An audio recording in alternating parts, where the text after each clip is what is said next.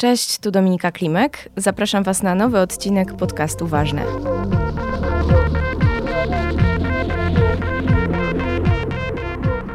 Tym razem na początku chciałam podziękować moim patronkom i patronom. Jestem Wam bardzo, bardzo wdzięczna za to, że mogę wciąż działać i że uważacie, że to, co robię, jest istotne. No cóż, bez Was byłoby dużo trudniej. Mnóstwo uścisków i uśmiechów dla Was i mam nadzieję, że kiedyś będę mogła podziękować Wam osobiście. A teraz do brzegu. Dziś mam dla Was trzecią rozmowę w cyklu organizowanym wspólnie z Instytutem Dobrej Śmierci. W ramach tego cyklu w podcaście pojawiają się członkowie tego kolektywu. Rozmawiamy o końcu, bo i nazwa tego całego wydarzenia brzmi otwarcie o końcu. Przed tym wywiadem trochę się stresowałam, można powiedzieć, że wręcz bardzo, ponieważ wiecie jak to jest. Wychodzi książka, która jest świetna, potem autorka dostaje znaną nagrodę i nagle w sieci ukazuje się mnóstwo wywiadów, bardzo mądrych wywiadów, i masz poczucie, że kurczę, nie zapytasz już o nic nowego. No i właśnie takie obawy miałam przed rozmową z Mirą Marcinów, która ostatnio odebrała paszport polityki za książkę bez matek.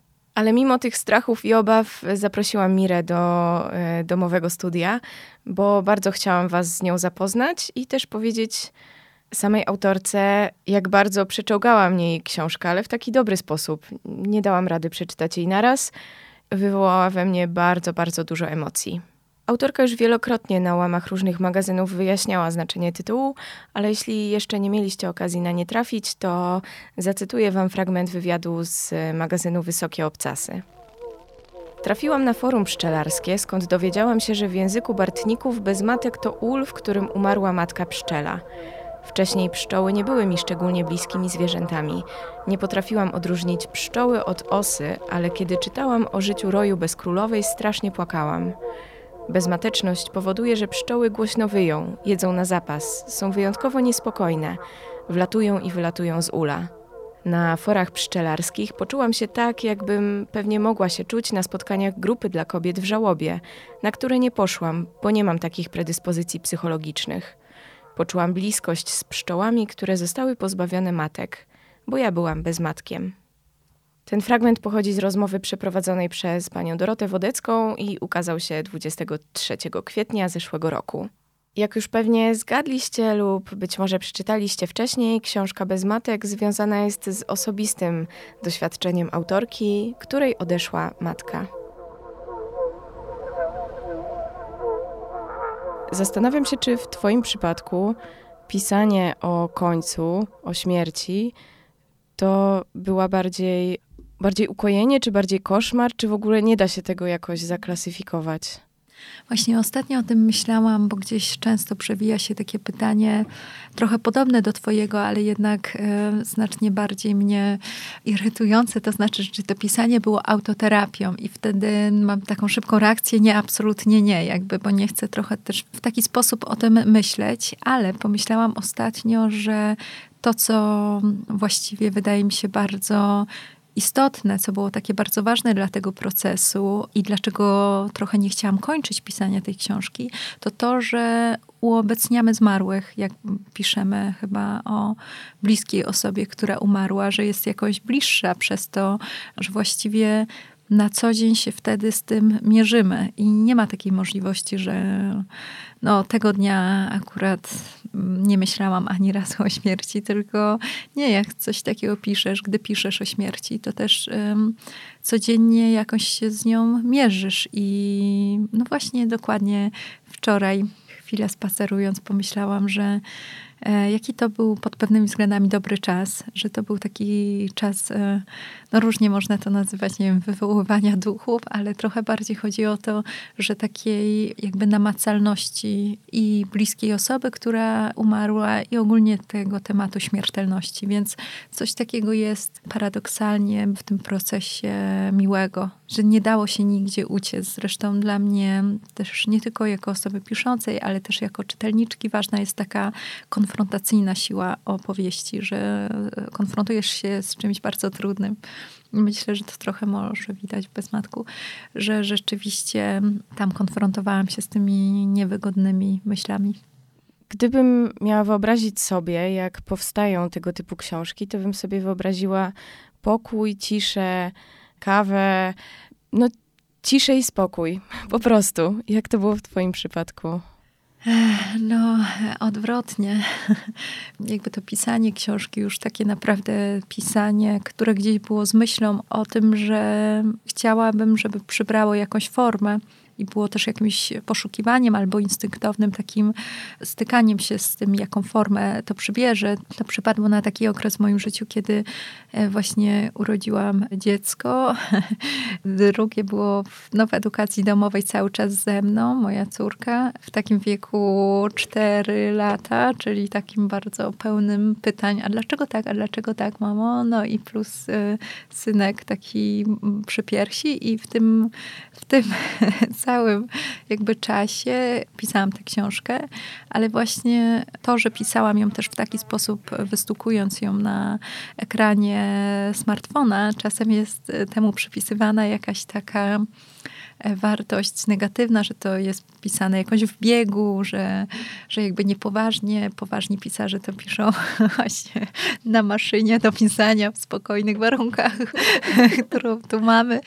Ale ja myślę, że no nie mam innego, nie mam tutaj porównania. Akurat tę książkę w taki sposób pisałam, ale jeszcze bardziej mi to uzmysławia, jak czasem bardzo coś musi zostać napisane i obojętnie w jakich warunkach się znajdujemy, to to piszemy. Oczywiście ja nadal fantazjuję, że będzie taki czas w moim życiu, gdzie będę mogła właśnie oddać się pisaniu i wtedy, jak będę miała ten spokój, to wtedy to ja napiszę wielkie dzieła, ale mm, też myślę, że to jest taka fantazja, która często okazuje się jakaś złudna i wtedy, gdy mamy taką przestrzeń i idealne warunki, to wcale nie znaczy, że w tym czasie napiszemy to, mm, co chcemy i Właśnie wczoraj trafiła w moje ręce książka Tylko góry będą ci przyjaciółmi irańskiego dziennikarza, który trafił do obozu uchodźców w Australii i jest to przedstawiane, to, że on również napisał swoją książkę, wystukał na ekranie smartfona jako jakiś taki dramatyzm, że w jak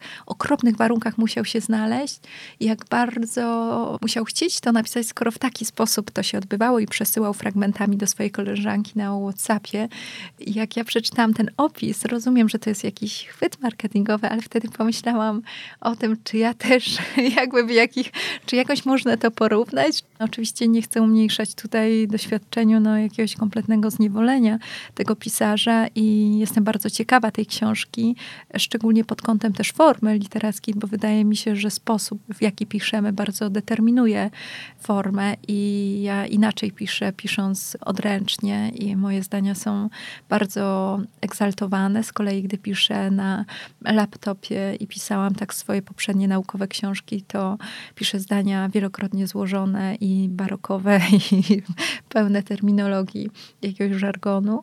Więc myślę, że to też jest takie ciekawe doświadczenie i od lat badane zresztą przez literaturoznawców, w jaki sposób, nie wiem, Flaubert pisał piórem i wtedy jakie zdania mu wychodziły, a jakie gdy inaczej. Więc to jakaś też taka ciekawość dla mnie jest, jak te warunki i sposób pisania wpływa też na to, jak myślimy wtedy, jak myślimy o tych sprawach najważniejszych, jak myślimy o śmierci, być może całkiem inaczej myślimy na papierze, inaczej na maszynie do pisania, inaczej na telefonie.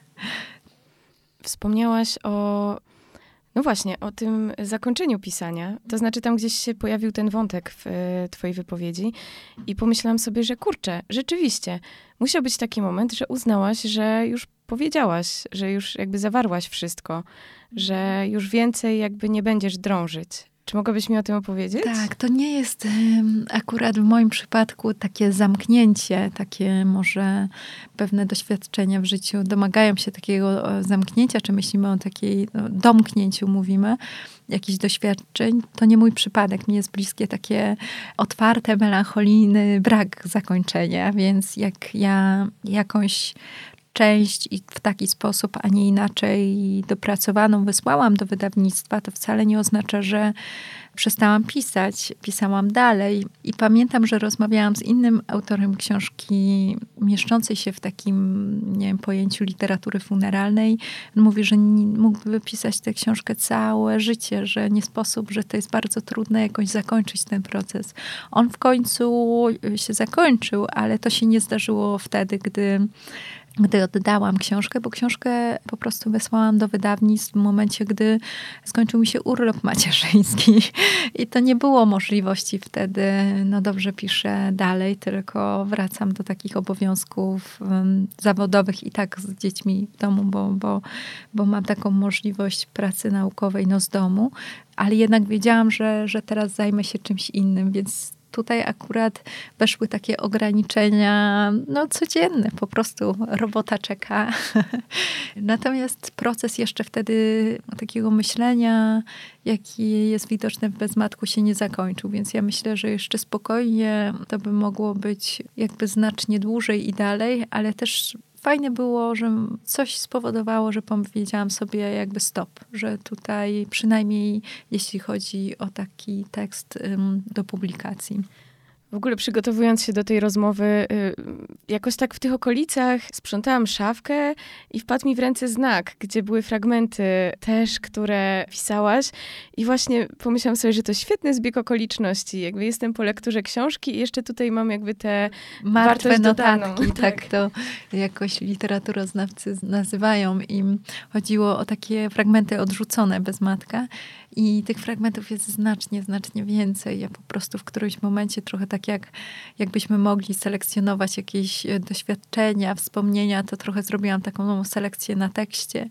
No i jednak większość się nie znalazła w tej książce, ale później gdzieś pojawiła się taka możliwość opublikowania czegoś, więc dość ryzykownie dałam coś, co się nazywa martwymi notatkami, czyli coś, co jednak nie przerodziło się moim zdaniem w literaturę i nie trafiło do samej książki. Ale to ciekawe zbieg okoliczności. Prawda? Chciałam cię zapytać o taki wątek, który pojawia się w twojej książce, mianowicie o nienormatywne sposoby przeżywania y, śmierci. Skoro się pojawiły w twojej książce, znaczy, że są istotne dla ciebie. Czy mogłabyś powiedzieć dlaczego?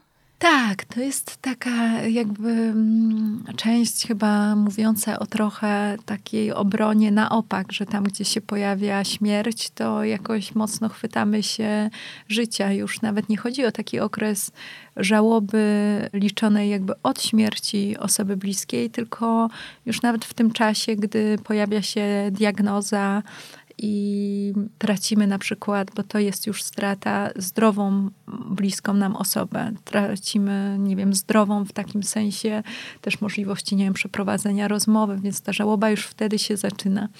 I miałam, szczerze mówiąc, wątpliwości, czy włączać takie fragmenty dotyczące, nie wiem, seksualności, że czasem w obliczu takiej siły tanatycznej rodzi się taka moc jakaś erotyczna.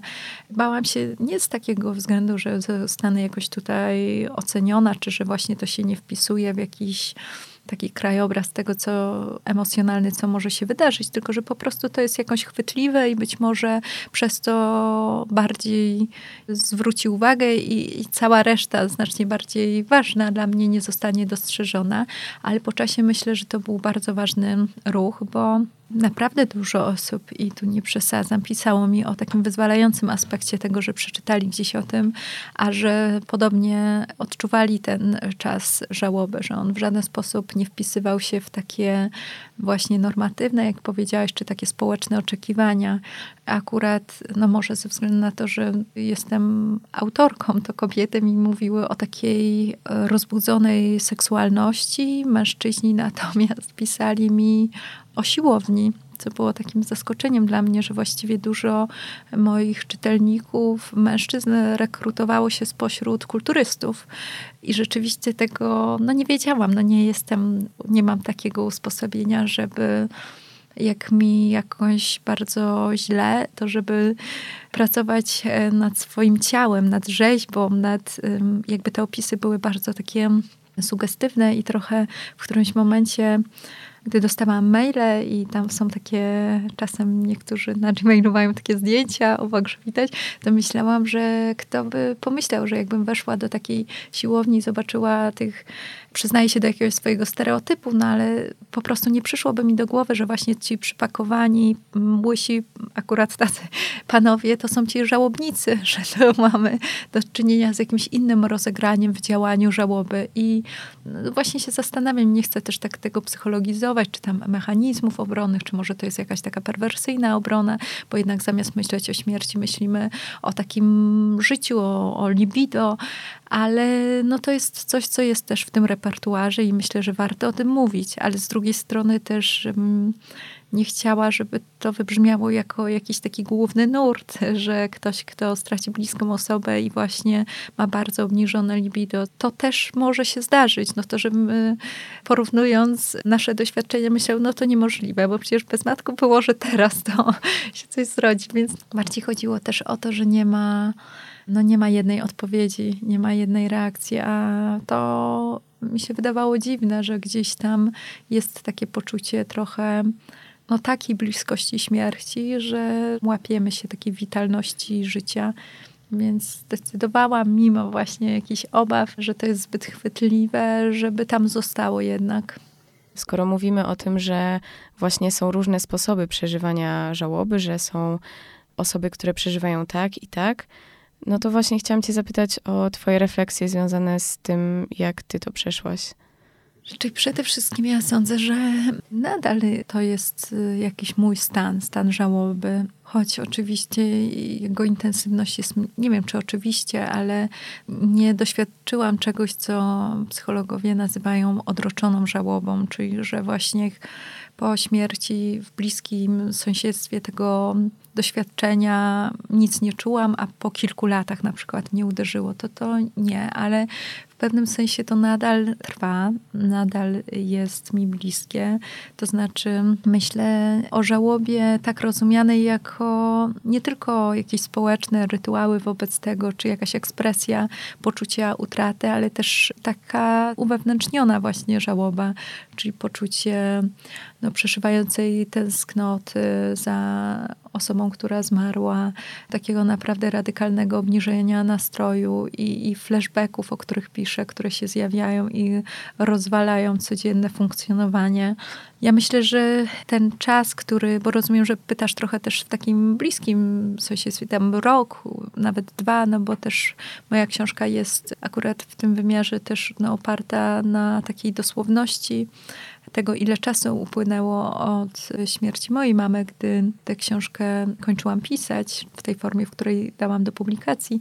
I to był taki czas, myślę, bardzo, bardzo gwałtowny, bardzo burzliwy, takiej też pewnej niezgody na to wszystko, co wokół, ale jednocześnie doznania takiej silnej realności, takiego wnikania w rzeczywistość, że gdy czuje się takie przyciąganie do tej, e, do tej śmierci, no to może się coś takiego zrobić z percepcją, myślę, rzeczywistości, że ona jest bardzo żywa, taka namacalna, więc tego akurat już nie mam. I jak myślę, chociaż na pewno nie chciałabym żadnych pozytywów tutaj żałoby wskazywać, bo nie wydaje mi się, żeby to było doświadczenie w tym sensie, o którym warto pomyśleć, co nam daje, czy coś takiego, ale jak myślę o takim trochę może właśnie adekwatnym w tym sensie w widzeniu rzeczywistości, że jakieś drobnostki były drobnostkami, nawet może te większe, nawet wydarzenia, ważne wystąpienia, jakieś ważne rzeczy tak zawodowo wydawały się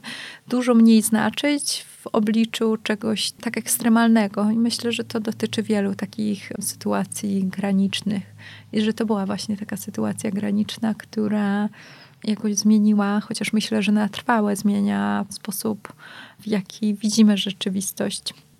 Bohaterka twojej książki w pewnym momencie mówi, że brak matki inaczej sobie wyobrażałam. Czy u ciebie też nastąpiła ta rozbieżność między tym, jak myślałaś o przyszłości bez rodzica, a tym, co rzeczywiście cię spotkało?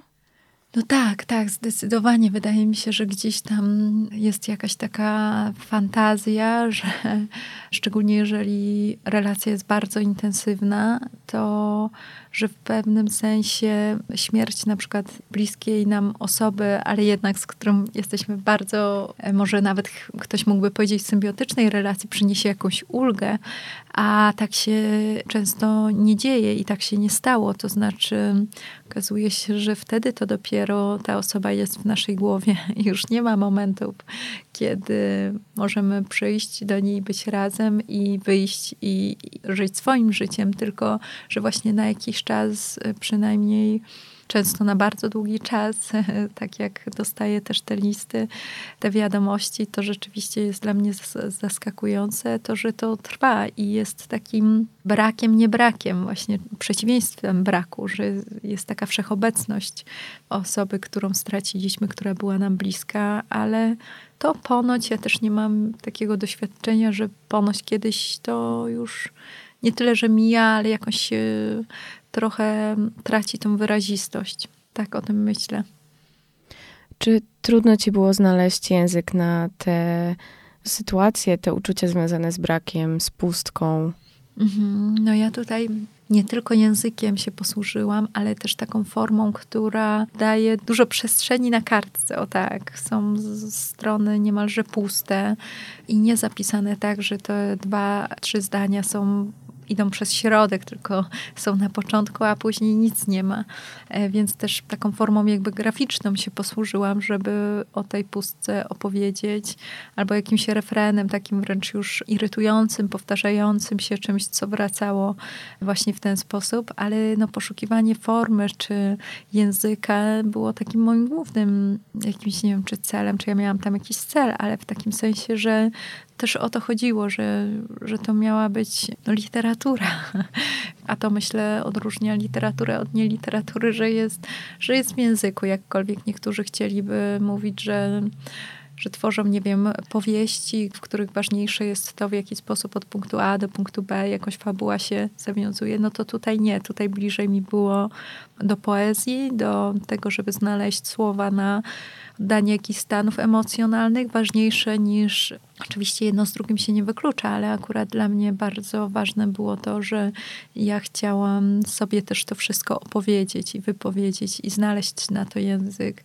I często tak się mówi też potocznie, że szukamy na coś właśnie języka, ale to jest ta taka wartość dla siebie samej, jeszcze nawiązując do tego twojego pytania, że, że gdzieś tam kwestie wypowiedziane właśnie zwerbalizowane, są jakoś, nie wiem, oswojone albo wyzwalające. Więc to było czasem takim rzeczywiście mierzeniem się z językiem i z jego nieprzystawalnością do pewnych doświadczeń. Ale też y, bo jak właśnie o tym mówię, to tak sama aż słyszę, że jest dużo takiego poczucia straty, którą niektórzy, zresztą też takie głosy do mnie dotarły, czują jako jakoś nieadekwatną, że no już bez przesady 59 lat, no bo właśnie tyle skończyła moja mama, gdy zmarła, no to nie jest tak strasznie mało i jest takie porównywanie się, że są osoby, które przecież w wieku 10 lat straciły rodziców, są osoby, których wszystkich bliskich straciły.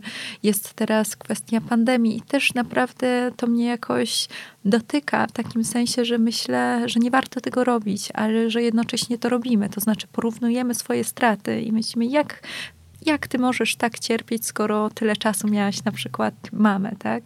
Pamiętam, jak mnie zaskoczyło to, że właśnie zmiankowany pisarz, który, który napisał książkę o swojej mamie, no jest e, człowiekiem dużo, dużo ode mnie starszym, więc jego mama zmarła naprawdę takim wieku zaawansowanym, a on tak mocno to przeżył i pomyślałam, że nie ma na to takiej prostej recepty przecież, że mm, bardzo nie lubię, jak ktoś mówi na przykład o kimś w zaawansowanym wieku, że takiego dziennikarze czasem tak robią, rozmawiając ze starszymi osobami, takiego pięknego wieku pan e, dożył, no to który to już jest, nie ma czegoś takiego, wydaje mi się. Oczywiście może bardziej boleć i zwykle tak jest, taka nagła śmierć osoby stosunkowo młodej.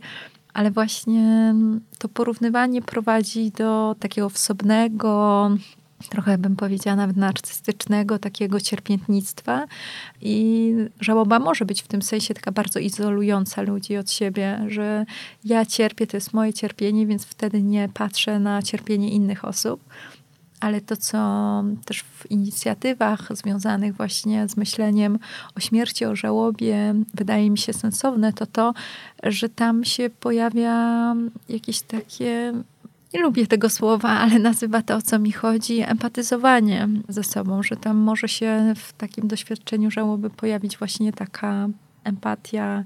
Kolejne słowo też, e, które mi przychodzi do głowy, też nadużywane w Polsce, taka czułość, że, ale to wszystko rzeczywiście tam może się pojawić. Z tego, co mówisz, to brzmi jakby oprócz tego, że twoja książka ma walory no, związane z literaturą, to jest też jakimś pretekstem do tego, żeby się do ciebie odezwać, żeby jakoś y, porozmawiać z tobą, że jesteś trochę taką osobą, do której można napisać, która przeżyła to, co być może czytelnik. Czy mhm. tak to odczuwasz też, że właśnie ten, ta ilość maili, tego kontaktu od czytelników być może świadczy o tym, że coś uruchomiłaś po prostu? Czyli najpierw odniosę się do tego, że no nie wiem, czy ja powiedziałam o walorach. Mam nadzieję, że ma walory literackie, ale nie mi to znaczy, oceniać. Nie, to, to jest moje zdanie. okay.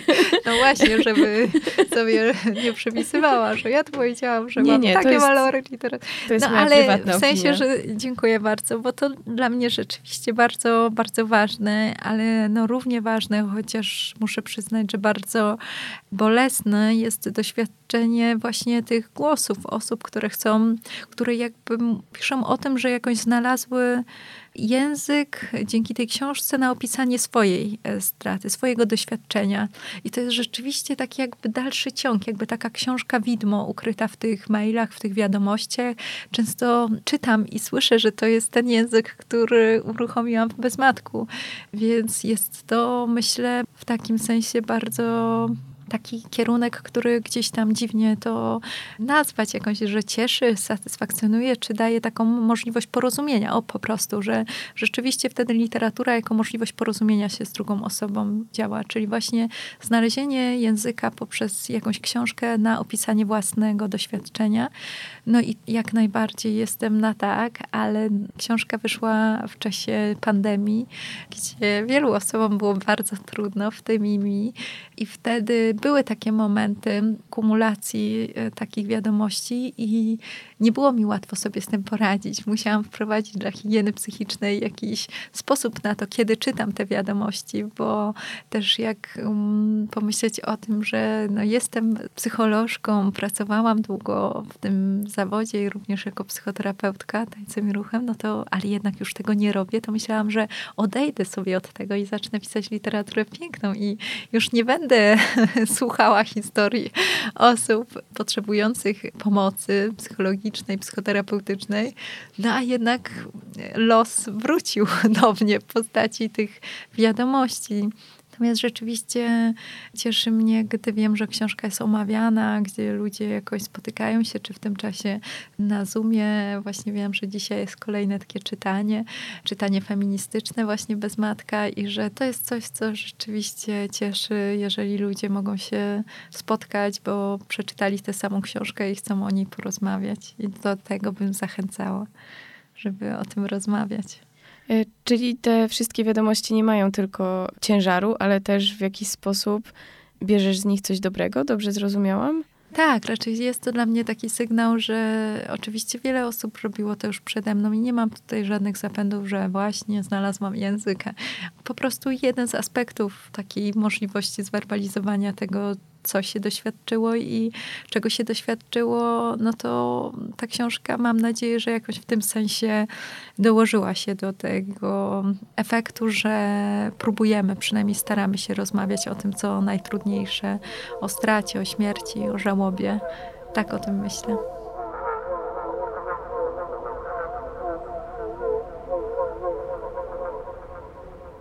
Dzięki za Waszą dzisiejszą obecność. E, jeśli macie ochotę czymkolwiek się podzielić w związku z tym odcinkiem, to piszcie do mnie na dominikamałpaważnepodcast.com. Jestem też w mediach społecznościowych, tam e, znajdziecie ważny podcast na Facebooku, na Instagramie. Zapraszam Was też do posłuchania rozmowy z Anią Franczak założycielką Instytutu Dobrej Śmierci. Rozmowę tę w formie nagrania spotkania znajdziecie właśnie na fejsie. Życzę Wam wszystkiego dobrego w nadchodzącym tygodniu i jeśli jeszcze nie sięgnęliście po bezmatek, to bardzo Was do tego zachęcam. Do usłyszenia.